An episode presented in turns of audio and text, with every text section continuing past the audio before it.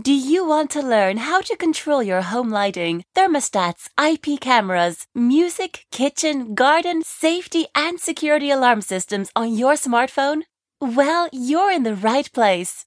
Details over at smarthomesbook.com. Hey there, how's it going? Gerard back again. Um, welcome to episode 11. So, again, I'm kind of gone back on the theme of enjoyment and rock and roll and all that kind of stuff. And today it's going to be about the little mini podcast is going to be about adding cinema functionality to your home, um, whether that is a apartment or a semi-detached or even detached. But I suppose what what um, home cinemas conjure up is images of only being the, the premise or the um, confined to the affluent and society. Not the case at all. And I'm trying to uh, maybe give you some ideas on how you might um, introduce this functionality into your uh, home. So first of all.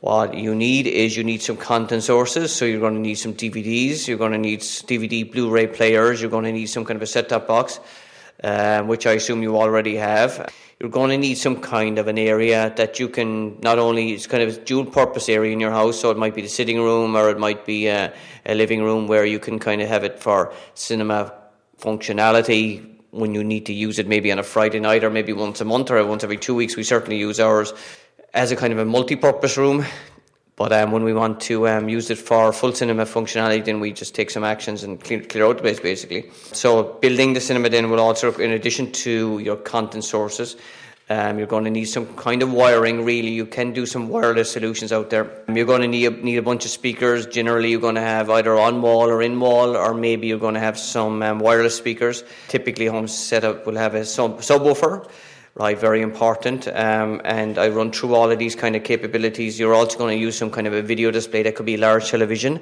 which you may already have, or some people go for projectors. We went for a projector here, so that was quite that worked out quite well. And we use it every so often, so that's that's been a fantastic addition, really, um, to the house. So also, then you're going to need some kind of way to control it, and the way you control stuff and all that equipment. Generally, you try and put the equipment into some kind of a press or a closet or uh, utility room or somewhere away that you don't want to kind of look at it. If you want to do that kind of functionality, then you're going to need some kind of a, a Wi-Fi um, control unit. So I explain all about Wi-Fi control units in chapter 11, is it? Yeah.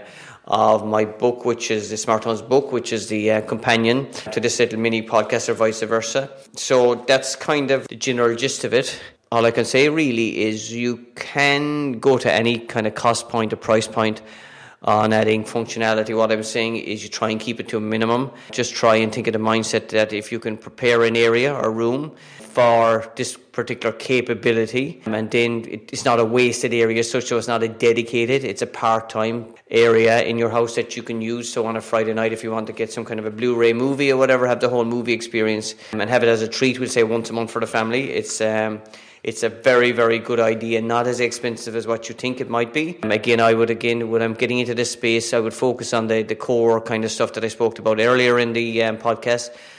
But um, if you're more into entertainment side of things and digesting content, then that's something that you could do.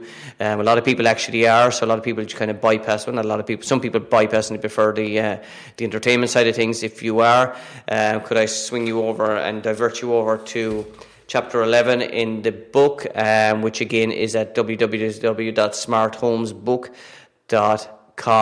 So, yeah, head that direction and um, we'll finish up with that for this particular episode.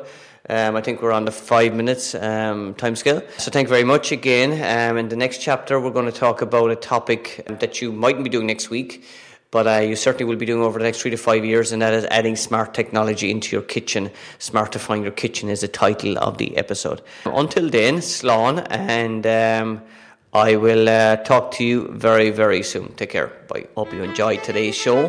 Uh, I'd love if you headed over to smarthomesbook.com, so smarthomesbook.com. Um, I've got some promo codes over there, so if you use the promo code SMART, um, you'll get some discounts, some big discounts actually.